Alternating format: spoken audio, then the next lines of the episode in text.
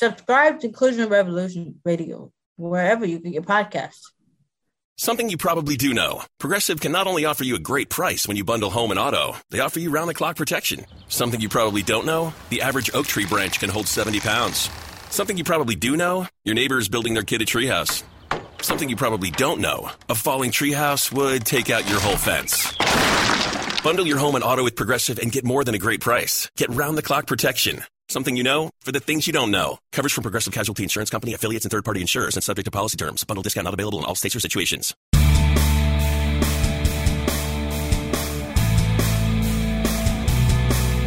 Welcome into Stacking the Box. I'm Josh Hill alongside Matt Verderam. Verderam, we did it. We made it to the end of the season. 17 weeks in the books. We have the playoffs ahead of us. It was a wild week 17. The AFC picture flipped upside down. The NFC wasn't decided until literally the final seconds of Sunday night football, and now we know exactly what the road to Miami and the Super Bowl is. But before we get into the playoff pictures, let's quickly digest what we just watched. We watched the Sunday night game between the Seahawks and the 49ers, which came down to a final throw by Russell Wilson which came up short of the goal line. But before that, we had a delay of game penalty. We had a missed pass interference call. What did you take away from what ended up being starting as a pretty boring, lopsided Sunday night game and ending as an instant classic in this rivalry? Yeah, it was it was a great ending. It wasn't a great game for a long time. Uh, San Francisco really dominated. They only punted the ball twice. Um, well, look, I think everybody's going to remember it for the sequence at the end of the game. Obviously, Seattle gets the ball, they drive down the field. It looks like they might go in and and win the NFC West and really put San Francisco's title hopes uh, on a thread. And then all of a sudden, a pretty blatant pass interference penalty not only doesn't get called, it doesn't get reviewed. The Seahawks are at the one yard line. Prior to that, they take a ridiculous delay of game uh, and rob us of what might have been Marshawn Lynch going over the top. Yeah. Uh, look, I get Seattle fans are going to complain about the PI non-call, and that's fine. I get it. That's fair. But you lost that game because you couldn't get to the line and snap the ball on time.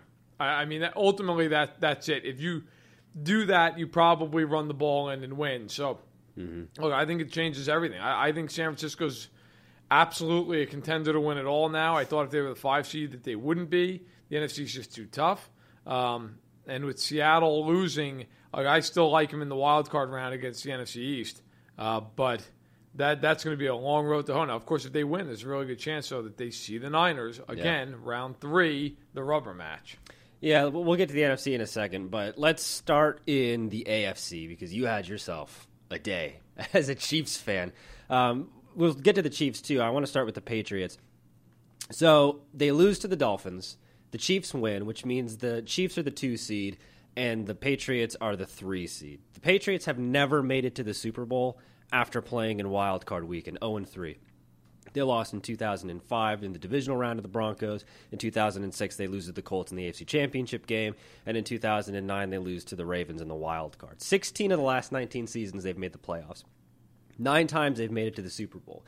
Those three times in the wild card haven't made it. But for as much stock as people are going to put in that, four times they've had a bye and not made it to the Super Bowl.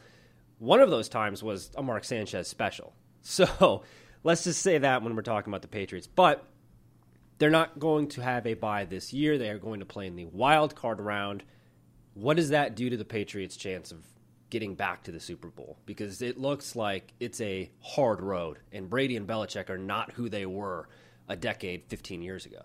Uh, no, they're not. And frankly, I think it ends their chances of going to the Super Bowl. Uh, and I know if you're a Pats fan, you say, oh, come on, this team's done it so many times. Look, I get all that, but that's to live in the past. To live in the present, they've not been good this year by their standards. By their standards. They've certainly been good as an NFL team, but I get they're 12 and 4. But not all records are equal, okay? They have played nobody this year. When they've played good teams, they've gotten plowed home and away. They needed to beat the Miami Dolphins in week 17 at home. The Dolphins actively were tanking early in the year. Now, I get they played better. They even finished the season winning five of the last eight. But come on. You're a 17 point favorite in the game at home. And they couldn't get off the field late. Brady was awful for a lot of the game ultimately, I'm supposed to believe that team is going to Kansas City and winning, and going to Baltimore and winning. I like look. Could they win one of those games? Could they beat Kansas City? I wouldn't pick it, but yeah, they could. But I don't think they're going to win both those games. No, I, and I wouldn't be shocked if they lost to Tennessee. They've not been good against good teams. And guess what? It's the playoffs. You're going to face good teams. And now, you know, I thought if they were the two seed, you get Kansas City at home again. Maybe you do enough off a bye. You prepare for them for two weeks. You win. How do you make a radio ad for an 8K TV that conveys the feeling of 33 million pixels with over a billion shades of color hitting your eyeballs? This is the best we can do. Samsung Neo QLED 8K, unreasonably good. That game, and then hey, you go up to Baltimore. It's a one-off deal. Now they get no bye, and they've got to win all. The, and Edelman doesn't get any rest. The guy's been hurt for the last month. I think it's I think it's a very very uh, mortal blow for New England.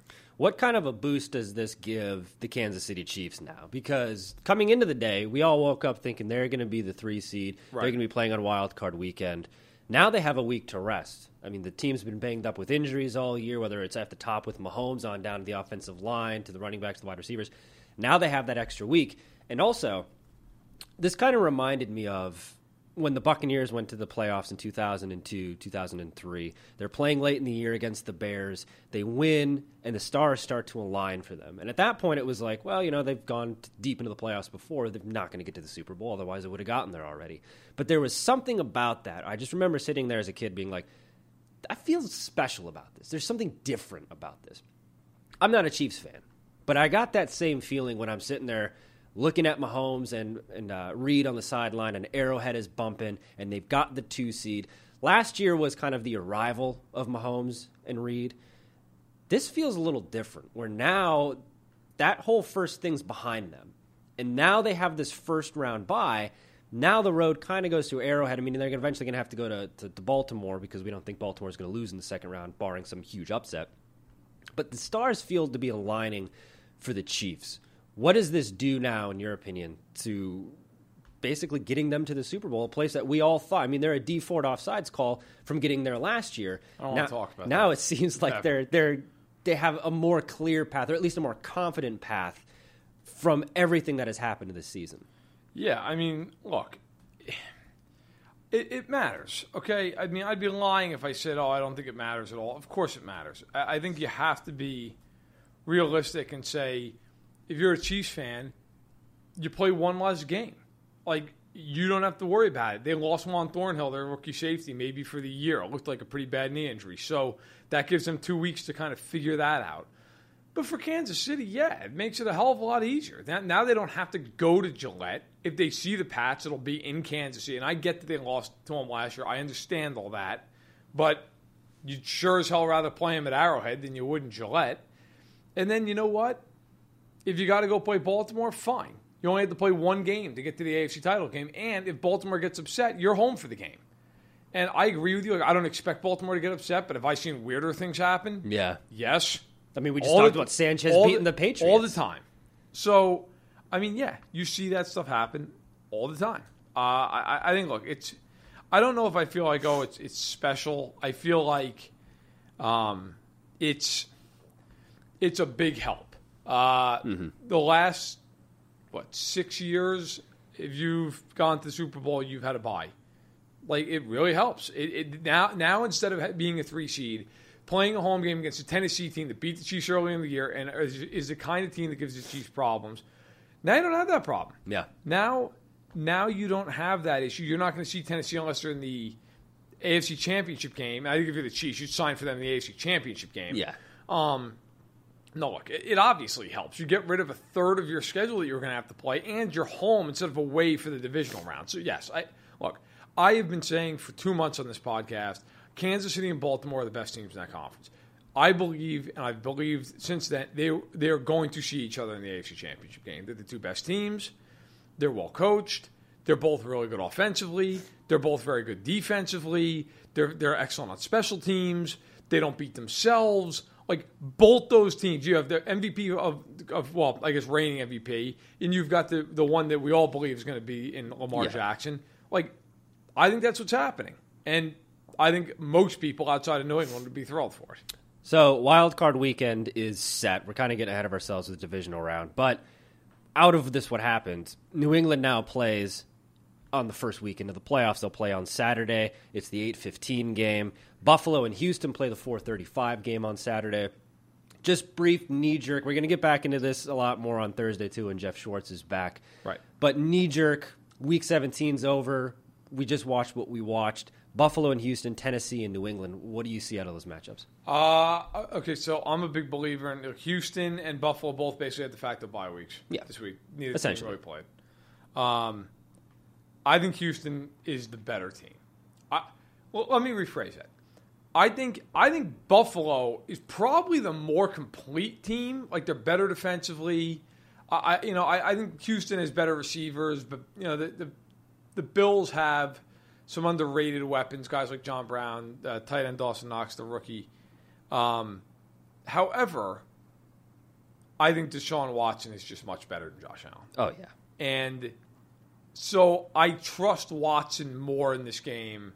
It's his second playoff game. Last year, if you remember, they played at home against Indianapolis. It got beat pretty handily. Mm-hmm. He did not play well in that game. I think he plays better this time.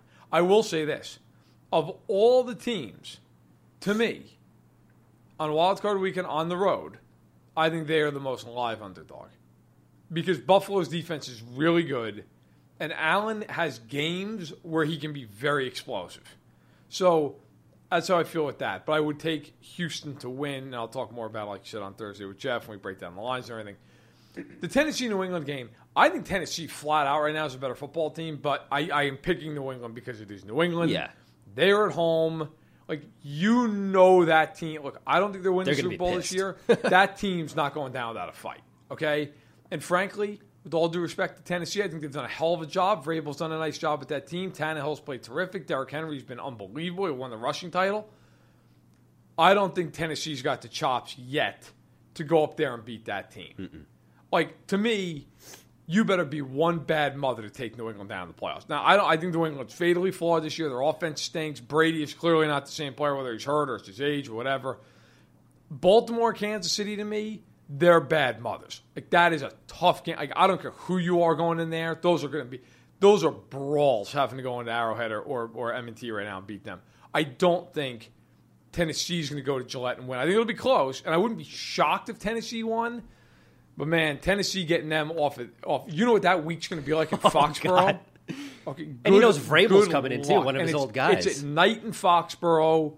That team's a proud team. I just I don't think New England's going to lose at home in that spot. All right, let's break down the NFC real quick. The San Francisco 49ers, as we said, they win on Sunday night. They get the one seed. The Green Bay Packers are the two seeds. So, congratulations to my boy, Matt LaFleur, first Yep. year. That stock that I bought, I'm going to get another beach house. Yeah. It's, it's turning out pretty well. Uh, the Saints get the three seed. They're going to play the Vikings and the uh, Eagles. They win. They get they win the NFC East. They're going to play the Seattle Seahawks. The Vikings and the Saints game is the 105 game Eastern time on Sunday, and the Seahawks and the Eagles are the 440 Eastern time. So we go all AFC on Saturday, all NFC on Sunday. Ne- again, knee jerk reaction: Vikings, Saints, Seahawks, Eagles. What does that do for you? Uh, all right, so let's see. I'll go. Uh, I'll go backwards in, in terms of the way the games are scheduled. Look, I I can't get into Seattle and, and Philadelphia No, at all. no and it's not not knocking Philadelphia or not knocking Seattle. Philadelphia sucks. I, I just I'm sorry. And look, I get it. Philly's hurt. I know they've been a million guys out. Okay, Th- that division's been a tire fire. They can't lose fast enough, so I don't have to watch the NFC East the rest of the year. Uh, they, they stink. Okay, and I'm sorry. Like Greg Ward and Boston Scott are, are not are not lighting up shit. And I know Seattle's defense hasn't been that good this year. I expect Wilson to play well enough to win. I know they already beat him there once. Think they'll beat him there again. Um, Well, you want to talk about the Patriots going into next week pissed off. What do you think the Seahawks are yeah. going to do after and that I, game? I just think like Holy on, cow. like Philadelphia's been awful. I just I just don't see it. Okay. Um, the other games are really interesting game. Now, I will say this off the bat. I think New Orleans, when right, is the best team in the NFC. So I'm picking them to win. Minnesota has a roster that could go in there and win that game. Now, the big question in that game is obvious. Can Cousins go in there and play well enough to give Minnesota a shot? If Cousins plays well, I think they've got a real shot to win that game because they're good defensively. Dalvin Cook's a beast. They've got receivers. The one thing about the Saints, the Saints defense is a little Jekyll and Hyde. Decent enough front, Cam Jordan, all those guys, but th- their secondary, like Lattimore's a stud. Vonn Bell's a good safety, but they can be beat. You can throw the ball in New Orleans. So I think Minnesota's good enough to win. I don't think they will. I'll take New Orleans. New Orleans to win. Uh, and, and I, I, think I think Seattle's the only road team of the weekend that gets the upset. Although, like I said, I do think Buffalo is good enough, and Houston is weird. Like we were talking off air earlier. Houston, if you told me Houston beat Buffalo 34 to 10 Mm-hmm. and Deshaun Watson's like 350, four touchdowns, yeah, I can see him doing it. If you also turned around and said to me the Buffalo won that game 27 7, You're the one everyone looks to for answers. Come rain or shine, the job must get done. And you're the one who makes it happen. We get you, Jackie in Fresno, putting your employee safety first. And Manny in Chattanooga, whose local Grainger team knows him by name. We're here for you and all the ones who get it done. With 24 7 customer support and access to product specialists to help you find what you need. Call clickgrainger.com or just stop by. Grainger, for the ones who get it done. and Watson threw three picks, I think I could see that too. They probably won't have Fuller, which matters. Yeah. So I can see it. But in any event, uh, I will take Houston and New England for chalk in the AFC, and I'll take Philly to lose to Seattle, and I'll take uh, New Orleans to beat Minnesota in a in the best game of the weekend. And it was 10 years ago, 2009, that the six seed Baltimore Ravens went into Foxborough and beat the three seed New England Patriots on wild card weekend. So it's not outside the realm of possibility that we could have, like what you were talking about, perhaps a better team come in and beat the Patriots in New England. I mean, we just saw the Dolphins do it, and historically, New England not so great on wild card weekend, and if they move on, not so great moving forward for all the hype that will be made about the playoffs, for all the good things, for all the happy memories that will be made, there were some bad things that happened, i.e., jobs were lost. Yes. So it's Black Monday. That's the other thing we got to talk about. The playoffs comes some grief. The Panthers and the Redskins already fired their head coaches in the season. The Cleveland Browns wasted absolutely no time I know. No, in not. firing Freddie Kitchens, who, according to Ian Rapoport, was emotionally telling him that he got fired uh, after thinking that he was going to get support from the Cleveland Like, why uh, did he think organizational support. I mean, I guess they must have told him that and they pulled the rug out. but, Like, Well, why yeah, but you, you know, you, you you don't tell a kid that you're going to kill the dog. You say it's going to go up, you know, to a farm upstate. You don't say that. So, but Freddie Kitchens is out, which leads us to the big question, a question we've asked ourselves many times over: uh, Where do the Browns go from here? I, Church? yeah, yeah, yeah, I don't know, man. Here's the problem the Browns have. Okay, looking at it from the way people in the league will look at it, they fired a coach after one year. Mm-hmm. No, Kitchen stunk, and he had to be fired, and everyone knows that. I think on some level, including Freddie Kitchens. The problem is this isn't the first time that Jimmy Haslam is one and done to coach. Okay, they've done this before. Rob Chudzinski says hello. All right, they have done this many, many times where the guys had two years and they fired them. At some point, prospective coaches are going to say, I don't want to go there and get a chance for a year. Like, they stink. I got to turn this around. They just went 6 and 10. Like, I, I got to I gotta have some time. The other thing is, is you got to get the right guy in there to deal with Baker. Because, th- look, uh, straight up, that's been a shit show. Okay?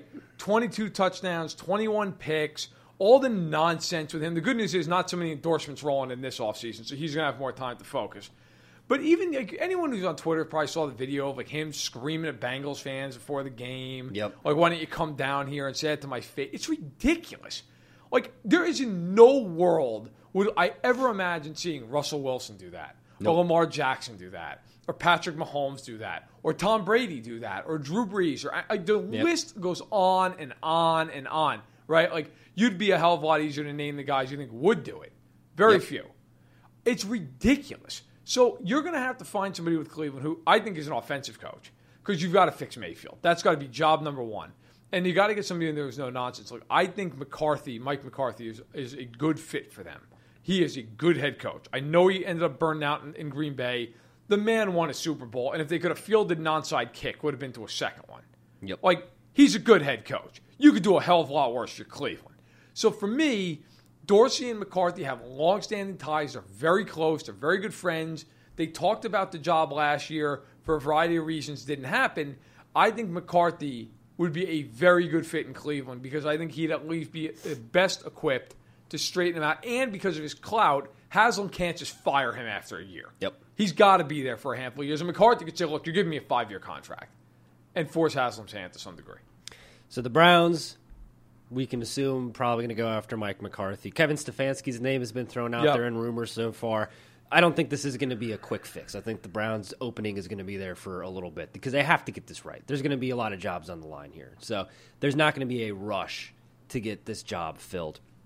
Uh, other jobs, I mean, we mentioned the Redskins. Yep. We mentioned the Panthers. Those are the only three official openings. Other openings that we're expecting to be there the New York Giants, the Dallas Cowboys, who technically don't have a head coach right now because Jason Garrett's contract was over effective at the end of week 17. Right. Um, and then the Jacksonville Jaguars, who on Sunday morning were going to fire uh, Doug Marrone, according to ESPN. Then the Jaguars said, nah, not so fast. After the game, Doug Marrone kind of made a joke about it, saying that he's going to have to go drink some beers before he talks to the media again.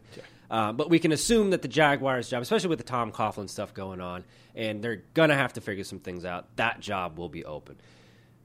What is the best job on the market out there in your opinion? Like if you're if you're going to be a head coach and you think that one of these jobs is going to turn around, because 14, co- 14 jobs have opened up over the last two years since 2018, 13 or 14, and only four of those coaches that have been hired have produced a playoff berth.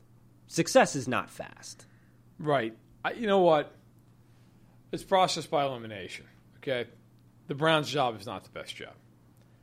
The Redskins' job, come on now.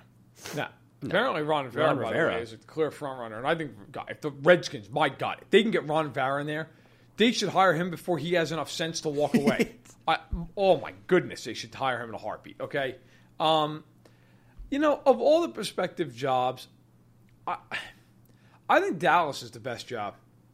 Even with Jerry, Yeah, because he's 78, and I think like, at some point here, he's going to turn this thing over to Steven. yeah, I also think that if you're Jerry, like you know, look, it- the time's now. We got to win now. Maybe I'm best suited to, to not listen, not step out of the way because he's never going to step out of the way, but maybe you know, kind of let this new guy run the show a little bit. Like, look, be fair to Jerry Jones. He just gave Jason Garrett a decade. yep. Like It's true. They're really talented. I think Dak has has another level to get to, and if, and you know you know like Jerry Jones has never been light on light on getting into his pockets. So you're going to get paid well. You've got a really good roster. You've got a passionate fan base. You've got a, a team that like you know. Look, he- Jones has given support to coaches before who have been embattled. Yeah, I think that's the best job because it's clearly the best team that's going to have an opening. Well, who do they hire then? Because that's the big question. Rivera, we because I liked Rivera in, in Dallas, there. but if Rivera's off the board, who I think he would have been a good fit in Jacksonville too. Rivera's clearly the best guy out there. And let's say McCarthy goes to Cleveland. Who who does Jerry Jones go and get? Lincoln Riley? Like, does he go to college? Does the Urban Meyer dream come true? Like, what what happens in Dallas? Like, who do they get? Um, you know what? I think, I think Dallas, it's going to be someone outside. There's nobody inside who makes any sense. No. Urban Meyer's a guy. Yeah, look, you'd have to say he's going to get considered. He's a huge name. Jerry loves big names, um, so that would that would make some sense. You know, you mentioned Kevin Stefanski, uh, the Vikings offensive coordinator.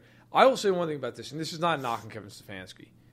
Like they brought in a lot of help for that offense beyond just Stefanski, and he's done a nice job. But like I talked to Rick Spielman before the year. I wrote a piece of FanSided about it, and one thing that he he talked about was, hey, like we brought in Rick Dennison and Gary Kubiak to basically coordinate our run game. So how much of that offense is because of Dennison and Kubiak, and how much of it is Stefanski? Yeah. Look, I, you know what? I don't. I'm not going to pretend to have the inside knowledge in Dallas and what they're going to do. I think Meyer is a guy to watch there, and then I think after that, look, Eric Bieniemy is a guy who makes some sense. Like they, to me, they have to hire somebody who's offensive. Mm-hmm.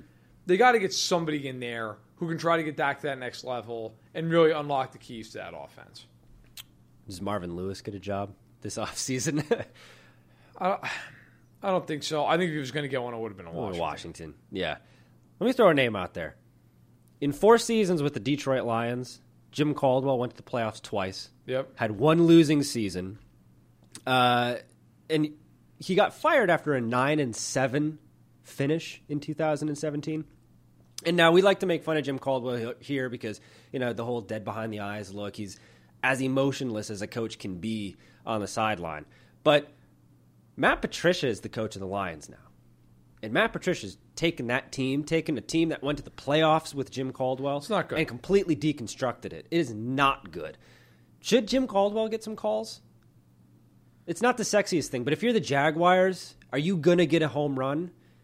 I don't think so. You're not going to get one of the biggest names, but it, could you get a Caldwell? If Caldwell goes to Jacksonville, can he do something like maybe institute a culture there?